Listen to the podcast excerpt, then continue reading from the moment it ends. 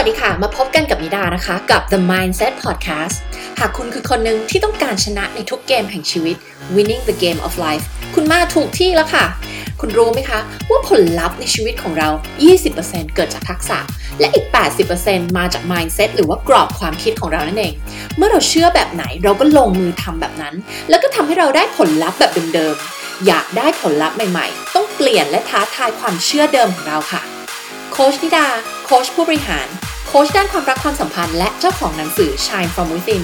วันนี้จะมาแชร์ความรู้ดีๆ ด้านจิตวิทยา และการพัฒนาตนเอง ที่ทุกคนสามารถนำไปปรับใช้ได้จริง ถ้าพร้อมแล้วไปลุยกันค่ะ และพอดแคสต์ที่เราจะมาพูดคุยในวันนี้นะคะ มีชื่อตอนว่าทำไมคนเราจึงชอบโทษคนอื่นนะคะ แล้วเราจะหลุดจากวังวนในการโทษคนอื่น แล้วกลับมาเริ่มสร้างผลลัพธ์ในชีวิตให้ตัวเองได้อย่างไรนะคะทุกวันนี้นะคะถ้าเรา เปิดช่องทีวีนะคะหรือว่าอ่านโพสต์ข่าวต่างๆในอินเทอร์เน็ตนะคะเราก็มักจะพบเห็นว่าคนเราเนี่ย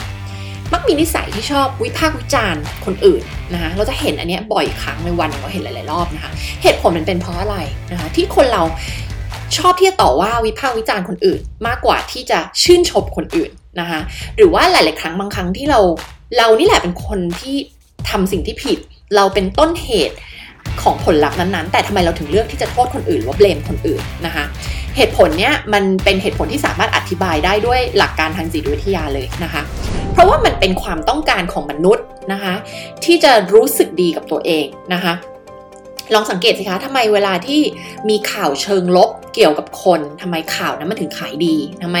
ทำไมคนที่ทำเรื่องสื่อถึงถึงชอบเผยแพร่ข่าวที่เป็นเชิงลบนะคะ มันเป็นเพราะอะไรนะคะ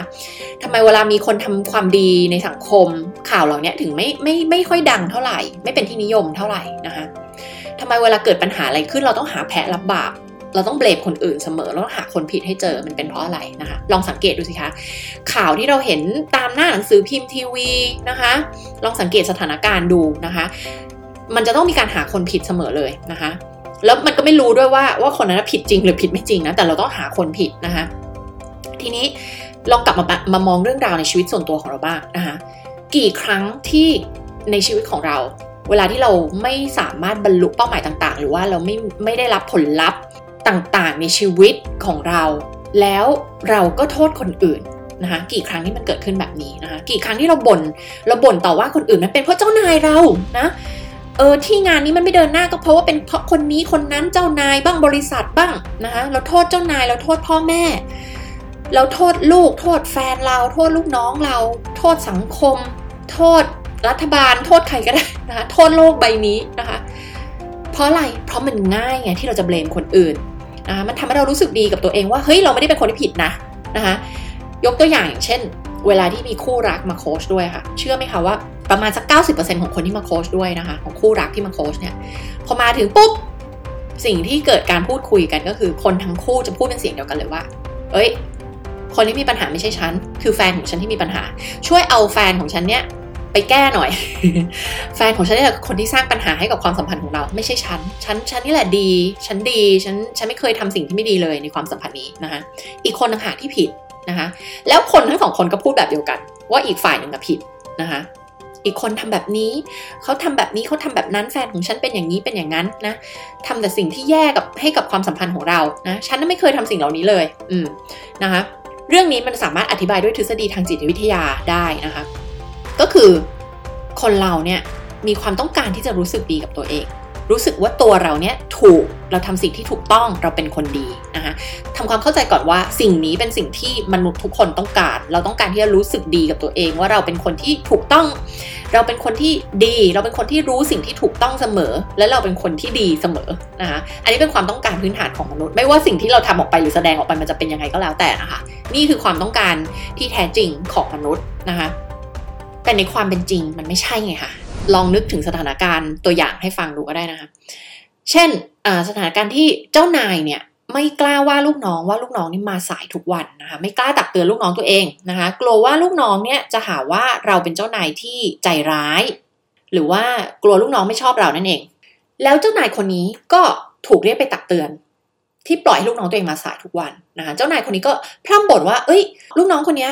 ไม่ได้เรื่องเลยมาสายทุกวัน แล้วก็ทำไมไม่มีความรับผิดชอบทำไมไม่รู้นะว่าสิ่งที่สมควรจะทำก็คือมาทำงานให้ตรงเวลานะคะแต่เขาไม่ได้มองความจริงว่าจริง ๆ ตัวเขาเองไม่เคยตักเตือนลูกน้องเลย นั่นคือความรับผิดชอบของตัวเขานะคะอันนี้เราไม่ได้บอกว่าลูกน้องไม่ผิดนะ แต่เรากำลังมองถึงความรับผิดชอบในส่วนที่เจ้านายคนนี้เขาควรต้องมีนะคะ ก็คือการตักเตือนลูกน้องนะคะ การที่เขาปล่อยลูกน้องทำแบบนี้ซ้ำๆนั่นก็เป็นส่วนที่เป็นความผิดของเขาถูกไหมคะ แต่เวลาที่มันเกิดสถานการณ์เหล่านี้มันง่ายค่ะที่เราจะเบลมคนอื่นถูกไหมคะ เจ้านายก็เบลมลูกน้องว่าทำไมถึงไม่รับผิดชอบควรต้องรู้หน้าที่ตัวเองนี่ ไม่ควรเป็นเรื่องที่ฉันต้องไปตักเตือนเขาถูกไหมลูกน้องก็จะบอกว่าเจ้านายแหละผิดเพราะไม่เคยเตือนฉันเลยนะคะเป็นเจ้านายยังไงไม่เคยเตือนลูกน้องเลย ลูกน้องฉันฉันก็นึกว่าการมาสายเป็นเรื่องปกติ คือสามารถทำได้นึกว่าเวลาการทำงานที่นี่ยืดหยุ่นไม่จำเป็นต้องมาตรงเวลาอะถูกไหมคะต่างคนต่างมองในมุมนี้ อืมมองในมุมที่ว่าตัวเองไม่ได้ผิดแต่ว่าลูกน้องผิดถูกไหม แล้วต่างอยากที่จะโทษคนอื่น ในเรื่องที่จริง ๆ แล้วเราก็มีส่วนผิดอยู่เหมือนกันนะคะแต่เราไม่อยากยอมรับความจริงว่าเราอะมีส่วนรับผิดชอบในเหตุการณ์เหล่านี้นะคะหรือบางครั้งเราได้ยินบ่อยๆในความสัมพันธ์ในเรื่องของความรักที่บางครั้งเราจะแบบได้ยินคำคำพูดที่ว่าเฮ้ยเราเลิกกับเขาไม่ได้ เขาไม่ยอมให้เราเลิกกับเขาและนั่นก็คือเหตุผลที่เรายังติดแล้ววนเวียนอยู่ในความรักความสัมพันธ์นี้ไง เพราะว่าเขาไม่ยอมให้เราเลิกกับเขา หรือเออพ่อแม่เราไม่ยอม หรือว่าใครก็ได้ไม่ยอมให้เราเลิกกับเขานะคะ หรืออีกตัวอย่างหนึ่งเราไม่ชอบงานที่ตัวเองทำแต่เราอาจจะบอกตัวเองว่าเฮ้ยเจ้านายไม่ยอมให้เราลาออก ดังนั้นการที่เราไม่มีความสุขในงานงานนี้ มันเป็นความรับผิดชอบของเจ้านาย เป็นความผิดของบริษัท เป็นความผิดของลูกน้อง เป็นความผิดของเพื่อนร่วมงานอะไรสารพัดเลยนะคะ ยกเว้น ยกเว้นเป็นความผิดของตัวเราเอง ที่เราเลือกที่จะทำงานอยู่ที่นี่ ทั้งทั้งที่เราไม่มีความสุข ทั้งทั้งที่เรามองว่าเป็นบริษัทที่ไม่ดี ทั้งทั้งที่เราเป็นเรามองว่ามันเป็นงานที่ไม่โอเคสำหรับเรา แต่ไม่ใช่ความผิดของฉันนะ ที่ฉันยังอยู่ เพราะว่าเจ้านายไม่ยอมให้ฉันออก บริษัทไม่ยอมให้ฉันออก คนคนนู้นคนนี้ไม่ยอมให้ฉันลาออก ในขณะเดียวกันฉันก็ไม่มีความสุข การที่ฉันไม่มีความสุขก็เป็นความผิดของเจ้านายอีกเช่นกัน เป็นความผิดของเพื่อนร่วมงานที่นิสัยไม่ดีทำให้ฉันไม่มีความสุข ทีนี้พอฟังฟังแบบนี้แล้วมันไม่สมเหตุสมผลเลยถูกไหมคะทำไมความสุขเราถึงไปขึ้นอยู่กับคนอื่นทำไมเราถึง เอาอำนาจ เอา power ตรงนี้เอาพลังแล้วมอบพลังอำนาจอันนี้ให้กับคนอื่น ให้เขาได้เป็นคนได้ตัดสินใจเหรอ ว่าเราจะมีความสุขหรือไม่มีในชีวิต ถูกไหมคะ เราเอา power เราเอาอำนาจอันนี้ไปมอบให้กับคนอื่นเลยนะคะ มันไม่สมเหตุสมผลเลยถูกไหมกับการที่เราไม่มีความสุขเพราะคนอื่น ดูสิคะว่ามนุษย์เราเป็นสิ่งมีชีวิตที่ไร้เหตุผลมากขนาดไหนนะคะหลายหลายครั้งนะคะ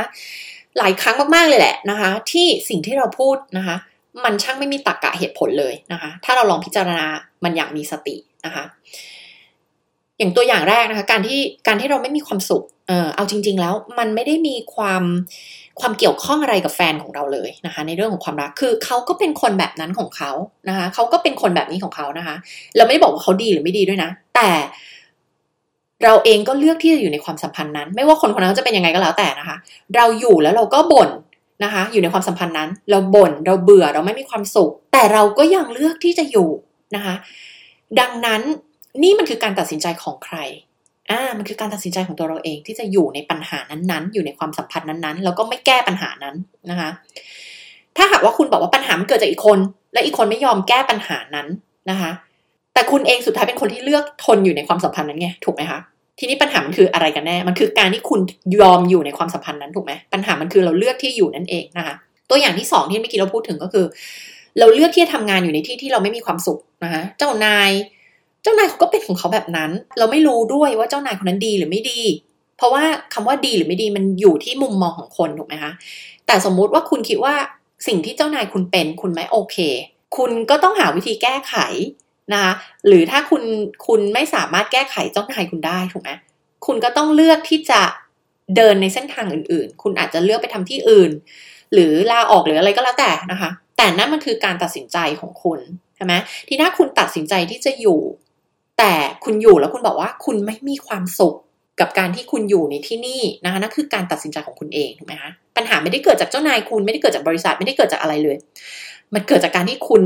เอาตัวเองไปอยู่ในที่ที่คุณไม่มีความสุขเอง ถูกไหมคะ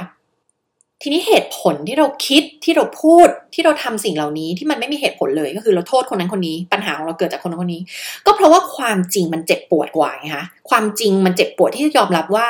การที่ฉันอยู่ในสถานการณ์ที่เกิดขึ้นนี้ มันเป็นเพราะสิ่งที่ฉันเลือกเองนะคะการที่จะยอมรับว่าผลลัพธ์ต่างๆของชีวิตเรา มันเกิดมาจากสิ่งที่เราเลือกเอง และมันเป็นความรับผิดชอบของเราด้วย ที่จะเลือกสิ่งต่างๆ ให้กับชีวิตตัวเราเองนะคะ เราตั้งหากที่เลือกให้ชีวิตเราเป็นแบบนั้นนะคะ ความจริงอันเนี้ยมันเจ็บปวดไงเราเลยไม่อยากยอมรับมันนะคะ เราเลยรับมือนะคะ หรือว่าเราต้องบอกว่าจิตใต้สำนึกของเราอะหรือ unconscious mind ของเราเนี่ย มันเลยรับมือกับความเจ็บปวดเกี่ยวกับความจริงข้อนี้ไม่ได้ว่าเรานี่แหละรับผิดชอบผลลัพธ์ในชีวิตของเราเองอีกเจ้าจิตใต้สำนึกหรือว่า unconscious mind มันก็เลยไปหาเหตุผลข้ออ้างต่างๆ เพื่อที่จะโทษคนอื่น ว่าชีวิตเราเป็นอย่างนี้ก็เพราะว่าคนอื่นนั่นแหละ เพื่อที่จะทำให้เรารู้สึกดีกับตัวเองว่า เอ้ย มันไม่ใช่ความรับผิดชอบของฉันนะที่ชีวิตฉันเป็นอย่างนี้ มันไม่ใช่ความผิดฉันนะ เออ ฉัน ฉันไม่สามารถควบคุมชีวิตฉันได้ ที่ชีวิตฉันเป็นอย่างเงี้ย ก็เพราะคนนี้คนนั้นคนนี้คนนั้น แล้วเราก็จะรู้สึกสบายใจว่า อ๋อ โอเค มันไม่ใช่ความผิดของฉัน ถูกไหมคะ แต่ภาวะที่มันเป็นอย่างเงี้ยเราเรียกว่าภาวะหลับไหลต่อความเป็นจริง นะคะและถ้าหากว่าคุณไม่ตื่นมาเจอความจริงคุณไม่สามารถจะแก้ปัญหาของคุณได้เลย คุณจะวิ่งวนอยู่กับปัญหาเดิมๆนะคะในตัวอย่างเนาะต่อให้ทนไม่ไหวอะทนไม่ไหวละเลิกกับคนคนนี้ไป แต่ถ้าหากว่าเขาไม่ได้เรียนรู้ว่าปัญหาที่แท้จริงในความสัมพันธ์นั้นเกิดจากอะไรนะคะ เขาจะวิ่งวนไปเจอคนหน้าตาใหม่ ๆ แต่เป็นลักษณะแบบเดิมๆนึกออกไหมคะเขาจะวิ่งวนไปเจอปัญหาเดิม แต่สิ่งที่เปลี่ยนแปลงไปก็คือแฟนของเขาเปลี่ยนเป็นคนอีกคนนึงเป็นคนใหม่นั่นเองนะคะ แล้วเขาก็จะวิ่งวนอยู่กับปัญหานี้ เป็นแฟนคนที่หนึ่งคนที่สองคนที่สามคนที่สี่คนที่ห้าเปลี่ยนไปเรื่อยๆ แต่ปัญหาเป็นรูปแบบเดิมๆนะคะ เพราะเขายังไม่ได้เรียนรู้อะไรบางอย่างนะคะเขายังไม่ได้เรียนรู้ว่าปัญหาที่เกิดจากในความสัมพันธ์นั้นคืออะไร นะคะอย่างเช่นถ้าว่าคุณวิ่งวนเข้าไปอยู่ในความสัมพันธ์ที่มันทำร้ายตัวเอง คือคนอื่นปฏิบัติกับคุณไม่ดี แฟนของคุณทรีตคุณแบบแย่ๆ สมมติทำร้ายจิตใจคุณสมมตินะคะบทเรียนที่คุณอาจจะต้องเรียนรู้ก็คือ คุณยังไม่เห็นคุณค่าตัวเองไงเมื่อเราไม่เห็นคุณค่าตัวเราเอง คนอื่นก็ไม่เห็นคุณค่าตัวเราเองเหมือนกัน เราก็จะไปดึงดูดคนที่ไม่เห็นคุณค่าของเราเข้ามาอยู่ในความสัมพันธ์กับเรา เช่นกัน ยกตัวอย่างนะคะ อันนั้นคือคือแค่หนึ่งตัวอย่างนะคะ แต่มันอาจจะเป็นอะไรก็ได้เลย มันอาจจะเป็นบทเรียนอะไรก็ได้ ที่คุณจะต้องเรียนรู้ในความสัมพันธ์นั้นนะคะ แต่ถ้าว่าคุณยังไม่ได้เรียนรู้ คุณจะวิ่งวนไปเจอปัญหาแบบเดิมๆ จนกว่าคุณจะเรียนรู้ บทเรียนนั้นๆ คุณถึงจะสอบผ่านบทเรียนนั้นแล้วไม่ต้องเจอกับบทเรียนนั้นอีกต่อไปนะคะ ตราบใดที่คุณยังไม่ได้เรียนรู้บทเรียนนั้น ไม่ว่ามันจะคืออะไรก็แล้วแต่นะคะ บทเรียนนั้นจะถูกส่งมาให้คุณได้เรียนรู้ซ้ำอีกนะคะ สังเกตสิคะว่าถ้าเราไม่ได้เรียนรู้นะปัญหารูปแบบเดิมๆมันจะมันจะวิ่งวนมาเจอคุณอยู่ซ้ำๆแล้วคุณก็จะไม่เข้าใจว่าเอ้ยทำไมเจอปัญหาแบบนี้อีกแล้วอะปัญหาแบบเนี้ยคือเปลี่ยนเป็นปัญหากับคนอีกคนหนึ่งแต่เป็นปัญหาเดิมอีกแล้วอะนะคะ เมื่อกี้เล่าให้ฟังว่าเบื่องานที่นี่อะสุดท้ายคุณก็ลาออก คุณตัดสินใจลาออกนะคะ แต่คุณลาออกด้วยการบอกว่า เอ้ย บริษัทนี้ไม่ดีเจ้านายไม่ดี เพื่อนร่วมงานไม่ดี ลูกน้องไม่ดีอะไรไม่ดีไม่มีอะไรดีเลย แล้วคุณก็ลาออกไป ไปหางานใหม่ คุณยังไม่ได้เรียนรู้บทเรียนอะไรบางอย่างนะคะว่าเหตุผลที่คุณไม่ชอบงานนั้นๆ หรือคุณไม่โอเคกับการทำงานที่นั่นเนี่ยจริง ๆ มันมีบทเรียนอะไรบางอย่างซ่อนอยู่ในนั้นนะคะแต่ถ้าว่าคุณยังไม่ได้เรียนรู้แล้วคุณคิดว่ามันเป็นความผิดของเจ้านายลูกน้องนู่นนี่นั่น คุณก็จะวิ่งวนไปสมัครงานในบริษัทที่ใหม่ บริษัทหน้าตาแบบใหม่นะคะแต่คุณอาจจะพบว่าคุณวิ่งไปเจอปัญหาแบบเดิมๆผ่านไปสักประมาณปีหนึ่งคุณก็จะพบว่า เอ้ย ไม่มีความสุขกับ กับบริษัทนี้อีกแล้วอะเจ้านายก็มีปัญหา ลูกน้องก็มีปัญหา บริษัทก็ไม่โอเค นึกนึกออกไหมคะ พอจะเห็นไหมคะมันเป็นแพทเทิร์นนะคะ มันเป็นรูปแบบที่ทำให้เราเห็นซ้ำๆนะจนกว่าคุณจะเรียนรู้อะไรบางอย่าง เช่น ลูกค้าที่มาโค้ชด้วยบางคนก็เรียนรู้ว่าเฮ้ยจริง ๆ แล้วอะไอ้บริษัทนั้นอะมันไม่ได้มีปัญหาอะไรหรอกแต่เราอะไม่ชอบงานลักษณะแบบนั้น มันไม่เหมาะกับจุดแข็งของเรา มันไม่เหมาะกับพรสวรรค์ที่เรามีนะคะ แต่เราอะเลือกที่จะไปทำงานอันนั้น เพราะว่าเราเรียนมาด้านนั้น แล้วเราก็ไม่ได้ชอบไอสิ่งที่เราเรียนด้วยแต่ว่า พ่อแม่ให้เราอะเรียนคณะบัญชีสมมติทั้งทั้งที่เราแบบเกลียดบัญชีมากเลย แต่เราก็เออเชื่อฟังพ่อแม่เราก็เลยไปเรียนบัญชีสุดท้ายเราจบมาเราก็เลยต้องไปทำงานด้านบัญชี เราก็เลยเกลียดงานบัญชี แต่เราก็ยังคงทำงานที่นั่น เราไม่รู้ตัวว่าเราไม่ชอบเนื้องานที่เราทำแล้วเราก็เลยอาจจะไปแบบโทษปัจจัยอื่น ๆ เช่น เออ ไม่ชอบเจ้านาย ไม่ชอบคนนั้น ไม่ชอบคนนี้ อะ อีกอย่างหนึ่งที่เป็นบทเรียนสำคัญบางทีคือ มันเป็นเรื่องของตัวเราเอง เช่น ทัศนคติของเรากรอบความคิดของเรา mindset ของเราที่เรามีต่อคนอื่น เราไม่รู้ตัวว่าจริง ๆ สิ่งเหล่านี้มันมาจากภายในของเราเองนะคะมันมาจากทัศนคติหรือมุมมองที่เรามีต่อคนอื่น หรือต่อโลกใบนี้ แล้วเราก็ไปมองว่า เอ้ย ปัญหามันคือคนอื่น ปัญหามันคือคนนี้ ปัญหามันคือคนนั้น ปัญหามันไม่ใช่ฉันหรอกนะคะ อันนี้คือยกตัวอย่างให้ฟังนะคะว่า ถ้าหากว่าเราได้เรียนรู้ว่าจริง ๆ แล้วทุกอย่างผลลัพธ์ต่างทุกอย่างสิ่งที่เราดึงดูดเข้ามาในชีวิตเรา มันเกิดจากกรอบความคิดของเรา มันเกิดจากสิ่งที่อยู่ภายในตัวเราเองนี่แหละ ที่ไปดึงดูดเอาสิ่งเหล่านี้เข้ามาในชีวิตของเรา เราเลือกสิ่งต่างๆ เหล่านี้โดยที่ไม่รู้ตัวนะคะมันคือจิตใต้สำนึกของเราเราไม่รู้ตัว ถ้าหากว่าเรายังไม่ได้เรียนรู้ความจริงข้อนี้นะคะ เราก็จะวิ่งวิ่งไปเลือกสิ่งสิ่งใหม่ แต่เป็นแบบเดิมนึกออกไหมคะ เลือกเหมือนจะเป็นสิ่งที่ใหม่แต่ยังเป็นปัญหาเดิมอยู่ เพราะคุณยังไม่ได้ก้าวข้ามผ่านบทเรียนนี้ไปนะคะทีนี้เวลาที่เราโทษคนอื่นนะคะ เราได้ประโยชน์หลายอย่างเลย ซึ่งในภาษาจิตวิทยานะคะ เราเรียกประโยชน์ที่ได้รับอันเนี้ยเราเรียกมันว่า secondary gain นะคะคือเหมือนเหมือนจะมีประโยชน์แต่จริงๆ ไม่ได้มีประโยชน์นะคะ มันมีประโยชน์ยังไงอะลองนึกดูดีๆว่า มันมีประโยชน์ยังไงบ้างเวลาที่เราโทษคนอื่นหนึ่งเราไม่ต้องยอมรับความจริงที่เจ็บปวด สองเราก็ได้โทษคนอื่นไปเรื่อยๆ เกี่ยวกับผลลัพธ์ต่างๆ ที่เราไม่พอใจในชีวิต เราก็ไม่ต้องกลับมามองความจริงว่ามันเกิดจากเรา แต่เราก็สามารถที่จะโทษคนอื่นไปเรื่อยๆสามเราไม่ต้องเปลี่ยนแปลงตัวเองเลย เราก็มีชีวิตแบบเดิมๆ ไม่ต้องก้าวออกนอกคอมฟอร์ทโซนเรา ยังได้เป็นตัวเราแบบเดิมๆ นี่คือประโยชน์ที่ได้รับ มันมันฟังดูเหมือนมันไม่ใช่ประโยชน์เท่าไหร่ถูกไหมคะแต่ว่ามนุษย์เราเป็นสิ่งมีชีวิตที่แปลกมากเลย เรากลัวการเปลี่ยนแปลง เราไม่ชอบเปลี่ยนแปลง นั่นหมายความว่าแม้จะเปลี่ยนแปลงไปในทางที่ดี เพื่อยกระดับชีวิตเราก็ไม่อยากเปลี่ยนแปลง คิดอะไรแบบเดิมๆทำอะไรแบบเดิมๆ พูดอะไรแบบเดิมๆ เป็นอะไรแบบเดิมๆ โดยธรรมชาติแล้วเราไม่ชอบการเปลี่ยนแปลงนะคะหลาย ๆ ครั้งเราถึงพบว่าเฮ้ยเรามีนิสัยบางอย่างที่เราอยากเปลี่ยนแต่ทำไมมันเปลี่ยนยากจังเลยนะคะ แต่ไม่ได้บอกว่าเปลี่ยนแปลงไม่ได้เราสามารถเปลี่ยนแปลงได้แต่เราต้องเข้าใจวิธีการและกลยุทธ์ที่ถูกต้องนะคะ ทีนี้ประโยชน์ที่เราได้รับที่มันไม่มีประโยชน์นี้นะคะ เราต้องตระหนักรู้ให้ได้ก่อน นะเวลาที่เราทำสิ่งต่างๆ ไปเราได้รับประโยชน์อะไรบางอย่าง แต่มันเป็นประโยชน์ที่เป็นโทษกับตัวเรานะเราต้องหาให้เจอก่อนว่า secondary gain ที่ฉันยังทำแบบนี้อยู่มันเป็นเพราะอะไร เหมือนกันคนที่ทนอยู่ในความสัมพันธ์ที่แย่ๆแล้วบอกว่าอุ้ยที่อยู่ในความสัมพันธ์นี้เพราะเหตุผลนี้เหตุผลนั้นออแฟนไม่ให้เลิก เลิกไม่ได้ เพราะเหตุผลอะไรหนึ่งสองสามสี่ประโยชน์ที่เราได้รับก็คือเราไม่ได้กลับมาดูความจริงไงว่าตัวเราเองก็มีส่วนผิดอยู่ในความสัมพันธ์นี้เหมือนกัน เราก็ทำอะไรบางอย่างเพื่อความสัมพันธ์นี้มันพังลงเช่นกัน นะคะประโยชน์ที่ได้รับก็คือเราไม่ต้องยอมรับความผิดอันนั้นไงถูกไหมคะประโยชน์ที่เราได้รับก็คือเราไม่ต้องเปลี่ยนแปลงตัวเองไงประโยชน์ที่ได้รับก็คือ เราไม่ต้องยอมรับความจริงว่าจริง ๆ เรามีหลาย ๆ อย่างที่เราต้องพัฒนา ถูกไหมคะนั่นคือประโยชน์ที่เราได้รับ แต่มันเป็นประโยชน์ที่ทำร้ายเรา มันเป็นประโยชน์ที่ไม่ได้เป็นประโยชน์จริง ๆ จนกว่าเราจะตระหนักรู้ข้อเท็จจริงเหล่านี้ค่ะ เราถึงจะลุกขึ้นมาเปลี่ยนแปลงตัวเองได้นะคะ ทีนี้มันสามารถอธิบายได้ด้วยทฤษฎีทางจิตวิทยาอีกอย่างด้วยค่ะ เหตุผลที่เราไม่อยากยอมรับความผิดหรือไม่อยากกลับมามองความจริง เกี่ยวกับตัวเองว่าเรานี่แหละ สร้างผลลัพธ์ต่างๆ ให้กับชีวิตเราเองนะคะทฤษฎีนั้นชื่อว่า cognitive dissonance นะคะ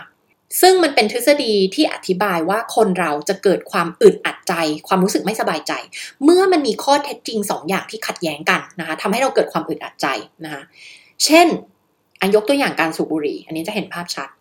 ข้อเท็จจริงสองอย่างที่มันสร้างความอึดอัดใจให้เราเมื่อความจริงสองอย่างนี้มันเกิดขึ้นพร้อมกันนะข้อที่หนึ่งคือการสูบบุหรี่เป็นสิ่งที่ไม่ดี อันนั้นคือข้อเท็จจริงหนึ่งข้อที่เรารู้ ข้อเท็จจริงอันที่สองคือฉันสูบบุหรี่ เห็นไหมคะว่าข้อเท็จจริงสองอย่างนี้มันขัดแย้งกัน ถ้าเราต้องมีชีวิตอยู่ในโลกใบนี้ โดยอยู่กับความจริงสองข้อนี้เราจะเกิดความอึดอัดใจ ความไม่สบายใจ เพราะอะไร เพราะว่ามันคือการบอกว่าคุณกำลังเลือกทำสิ่งที่มันไม่ดีไงถูกไหมคะ ข้อที่หนึ่งความจริงคือการสูบบุหรี่เป็นสิ่งที่ไม่ดีสองฉันยังสูบบุหรี่อยู่ มันคือการที่แปลว่าเท่ากับอะไร สมการนี้บอกว่า เพราะฉะนั้นฉันกำลังทำสิ่งที่ไม่ดีอยู่ถูกไหมคะ ทีนี้มนุษย์เราไม่ต้องการที่จะมีความไม่สบายใจหรือความอึดอัดใจนี้ เราก็เลยไปสร้างข้อเท็จจริงอื่นขึ้นมา เพื่อที่จะเป็นเหมือนคล้ายๆ สิ่งที่จะมาทำให้เราสบายใจ กับข้อเท็จจริงสองข้อนี้แล้วทำให้เราสามารถดำเนินชีวิตต่อไปในโลกได้ ข้อเท็จจริงที่เหมือนจะเป็นข้อเท็จจริง แต่จริง ๆ มันไม่ใช่ข้อเท็จจริง เหล่านั้นคืออะไรนะคะ เราก็จะไปสร้างเหตุผลขึ้นมาว่า เอ้ย คนสูบบุหรี่ก็ไม่เห็นจะตายเลยนี่ หรือคนสูบบุหรี่ก็ไม่เห็นจะเป็นมะเร็งเลยนี่ หรืออะไรอีก คนเป็นมะเร็งปอดเยอะแยะเลยที่ไม่ได้สูบบุหรี่ ถูกไหมหรือ เอ้ย ลุงของฉันเนี่ยเออสูบบุหรี่แต่มีชีวิตยืนยาวถึงอายุหนึ่งร้อยห้าปี ถูกไหมคะเราก็จะไปหาหลักฐานที่มีที่เรามองเห็นเนี่ยมาเหมือนคล้ายๆหักล้าง หรือทำให้เรารู้สึกสบายใจกับการอยู่กับข้อเท็จจริงอันนี้นะคะ นั่นก็คือเราเหมือนเราไปบิดเบือนนั่นเองนะคะเรากำลังบิดเบือนข้อเท็จจริงข้อแรกที่บอกว่าการสูบบุหรี่เป็นสิ่งที่ไม่ดี เรากำลังบอกว่าเอ้ย มันก็ไม่ใช่ไม่ดีนี่ เห็นไหมคนนี้สูบบุหรี่แล้วก็ยังแข็งแรง หรือคนนี้ก็เป็นโรคอันนี้แต่ไม่เคยสูบบุหรี่เลยอะไรเงี้ย เรากำลังพยายามบิดเบือนว่าข้อเท็จจริงข้อเนี้ยมันมันไม่จริง เรากำลังบอกว่าข้อที่หนึ่งการสูบบุหรี่เป็นสิ่งที่ไม่ดีเนี่ยไม่จริง เพื่ออะไรเพื่อที่จะทำให้เราสามารถอยู่กับความขัดแย้งของข้อเท็จจริงสองข้อที่เราพูดถึงได้นั่นก็คือการสูบบุหรี่เป็นสิ่งที่ไม่ดีกับอันที่สองคือชั้นสูบบุหรี่ถูกไหมคะพยายามจะทำให้ดูเหมือนว่าการที่ฉันสูบบุหรี่มันเป็นเรื่องที่โอเคนะ นึกภาพตามออกไหมคะข้อเท็จจริงข้อที่หนึ่งคือฉันควบคุมชีวิตตัวเองฉันควบคุมผลลัพธ์ต่างๆ ในชีวิตตัวเองนะคะแต่ข้อเท็จจริงที่สองก็คือ ฉันไม่ทำอะไรเพื่อที่จะทำให้ชีวิตตัวเองดีขึ้น อ่าฉันยังอยู่ในความสัมพันธ์แบบเดิม ฉันยังอยู่ทำงานที่ฉันเกลียดอยู่ ฉันกำลังเลือกชีวิตแบบที่ฉันไม่มีความสุขเลยถูกไหมอันนั้นคือข้อที่สองแต่ข้อที่หนึ่งมันคือฉันควบคุมชีวิตตัวเองนะคะเมื่อมันมีความขัดแย้งมันมีความไม่สบายใจที่เกิดจากข้อเท็จจริงสองข้อนี้นะคะ เราก็เลยต้องไปหาเหตุผลข้ออ้างต่างๆ เพื่อที่จะมาทำให้เราสามารถอยู่กับข้อเท็จจริงสองข้อนี้ได้นะคะ ก็คือเอ้ยจริง ๆ แล้วฉันไม่ได้ควบคุมชีวิตตัวเองเห็นไหมเรากำลังพยายามบิดเบือนข้อเท็จจริงข้อที่หนึ่งอีกแล้วเฮ้ย ฉันไม่ได้ควบคุมชีวิตตัวเองนะ ชีวิตฉันขึ้นอยู่กับเจ้านาย ชีวิตฉันขึ้นอยู่กับเจ้านาย ขึ้นอยู่กับลูกน้อง ขึ้นอยู่กับบริษัท ขึ้นอยู่กับพ่อแม่ ขึ้นอยู่กับแฟน เมื่อเราบอกตัวเองแบบนี้แล้ว เราก็จะรู้สึกแบบ รู้สึกโอเคไง โอเคกับข้อเท็จจริงข้อที่สองที่บอกว่า ฉันไม่ทำอะไรเพื่อที่จะทำให้ชีวิตตัวเองดีขึ้น มันทำให้เราอยู่ข้อข้อเท็จจริงข้อนี้ได้อย่างสบายใจ เพราะอะไร เพราะเราไปบิดเบือนข้อเท็จจริงข้อที่หนึ่งที่ว่าฉันควบคุมชีวิตตัวเอง แล้วเราก็บิดเบือนมันโดยการที่บอกว่าไม่ไม่ชีวิตฉันขึ้นอยู่กับคนอื่น ชีวิตฉันขึ้นอยู่กับคนนี้คนนั้นคนนี้คนนั้น ผลลัพธ์ฉันขึ้นอยู่กับคนเหล่านี้ ไม่ได้ขึ้นอยู่กับตัวฉันเอง พอเห็นภาพไหมคะว่าเราไปสร้างสิ่งเหล่านี้ขึ้นมา ซึ่งไม่จริง เพื่อมาบิดเบือนความจริง เพื่อให้เรารู้สึกสบายใจนะคะเราสบายใจแต่ปัญหาไม่ได้หายไป เราก็ยังจมอยู่กับปัญหาเดิม เพราะสิ่งเหล่านี้มันไม่ใช่ความจริงไงคะนะคะหรืองานที่นี่ไม่ทำให้ฉันมีความสุข อ่านั่นคือข้อที่หนึ่งถูกไหมแล้วข้อเท็จจริงข้อที่สองก็คือ ฉันยังเลือกที่จะทำงานอยู่ที่นี่ เห็นไหมความจริงสองข้อนี้มันขัดแย้งกัน เราไม่สบายใจปุ๊บเราก็เลยต้องทำไงคะอ่า สมองของเรามีความฉลาดมากเลย จิตใต้สำนึกนะมันก็ไปหาเหตุผลข้ออ้างต่างๆ มาทํำยังไงก็ได้ให้เรารู้สึกสบายใจนะคะ ก็คือ ฉันจำเป็นต้องทำงานที่นี่ ฉันลาออกจากที่นี่ไม่ได้ เจ้านายไม่ฉันลาออก ถ้าฉันลาออกก็ไม่มีงานที่อื่นที่ฉันทำแล้วแหละ อะไรเงี้ยเห็นไหมเราไปบิดเบือนไปสร้างข้ออ้างที่มันไม่จริงเหล่านี้ขึ้นมานะคะ เพื่อที่จะให้เรารู้สึกสบายใจว่าเฮ้ยฉันยังทำงานอยู่ที่นี่ทั้งๆที่ฉันไม่มีความสุขกับงานที่นี่ เหตุผลที่เราทำอย่างเงี้ย ก็เพราะว่าเรารู้สึกไม่สบายใจที่ข้อเท็จจริงสองข้อนี้มันเกิดขึ้นพร้อม ๆ กันนะคะแล้วมันทำให้เกิดสิ่งที่ทางจิตวิทยาเราเรียกว่า cognitive dissonance คือความอึดอัดใจที่มันมีความจริงสองข้อนี้ในเวลาเดียวกัน แล้วมันทำให้เรารู้สึกอึดอัดใจนะคะ ทีนี้วิธีการที่เราจะหลุดออกจากวังวนเดิมๆ ของปัญหาต่างๆ หรือว่าการที่คุณยังไม่สามารถบรรลุเป้าหมาย ในด้านต่างๆ ของชีวิตคุณ คุณยังไม่ได้มีชีวิตในแบบที่คุณต้องการที่คุณฝันเอาไว้นะคะแปลว่าคุณต้องหลุดออกจากวังวนเดิมๆ อะไรบางอย่างนะซึ่งขั้นตอนเนี่ยมันฟังดูเหมือนง่ายนะคะแต่มันอาศัยการมีวินัยกับการทำสิ่งเหล่านี้ในชีวิตคุณในแต่ละวันอย่างสม่ำเสมอนะคะ ข้อที่หนึ่งก็คือ ตื่นตื่นมาเจอความจริงก่อน ตื่นมาเห็นความจริงก่อน ยอมรับความจริงที่เจ็บปวดก่อน ใครบังคับให้คุณอยู่ในความสัมพันธ์นี้ ใครบังคับให้คุณยังทนอยู่กับงานอันนี้ ไม่มีมันดูเหมือนมีแต่จริง ๆ แล้วสุดท้ายเรานี่แหละเลือกผลลัพธ์เราเลือกสิ่งต่างๆ ให้กับชีวิตตัวเราเอง เรานี่แหละคือคนที่ดึงดูดสิ่งเหล่านี้เข้ามาในชีวิตเรา เรานี่แหละคือเลือกสิ่งต่างๆให้กับชีวิตเราเอง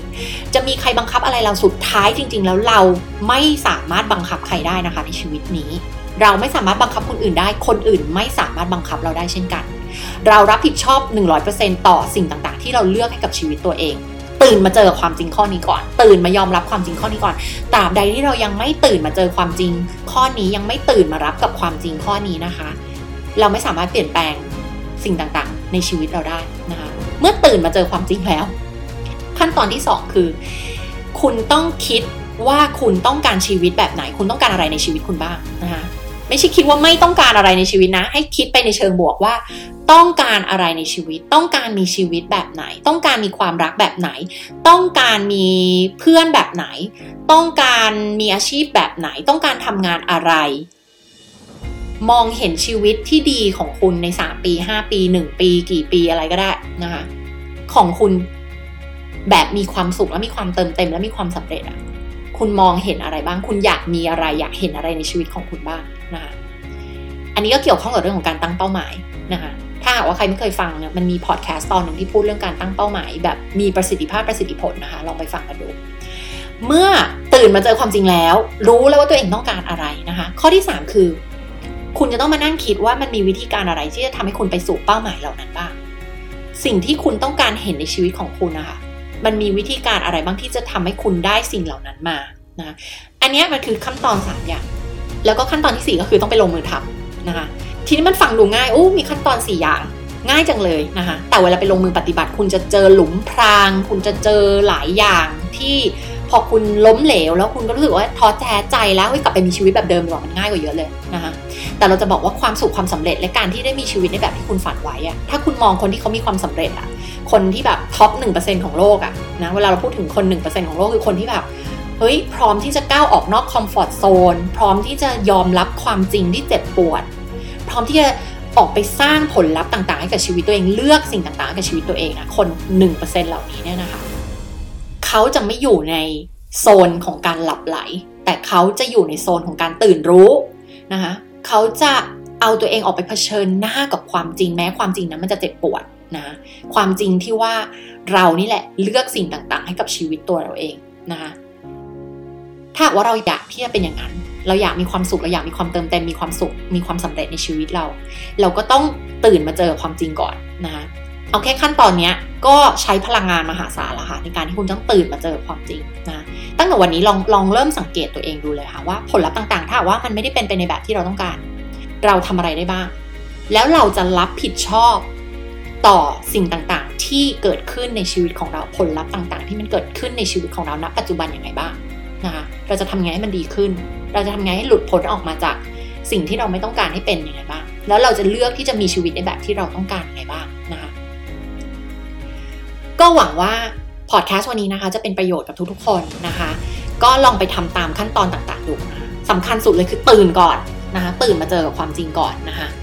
แล้วเดี๋ยวเราพบกันในพอดแคสต์ตอนต่อไปนะคะ และอย่าลืมติดตามนิดาได้ตามช่องทางต่างๆ ดังต่อไปนี้นะคะ ช่อง YouTube โคชนิดา Facebook Page โคชนิดา และเพจ NLP Life Mastery ช่องทาง Instagram นิดา Life Coach เว็บไซต์ของเรานะคะ www.nlplifemastery.com และ www.coachnida.com และอย่าลืมกด subscribe the Mindset Podcast กันด้วยนะคะ ชนะในทุกเกมแห่งชีวิต winning at the game of life พบกันใหม่ใน The Mindset Podcast กับนิดาค่ะ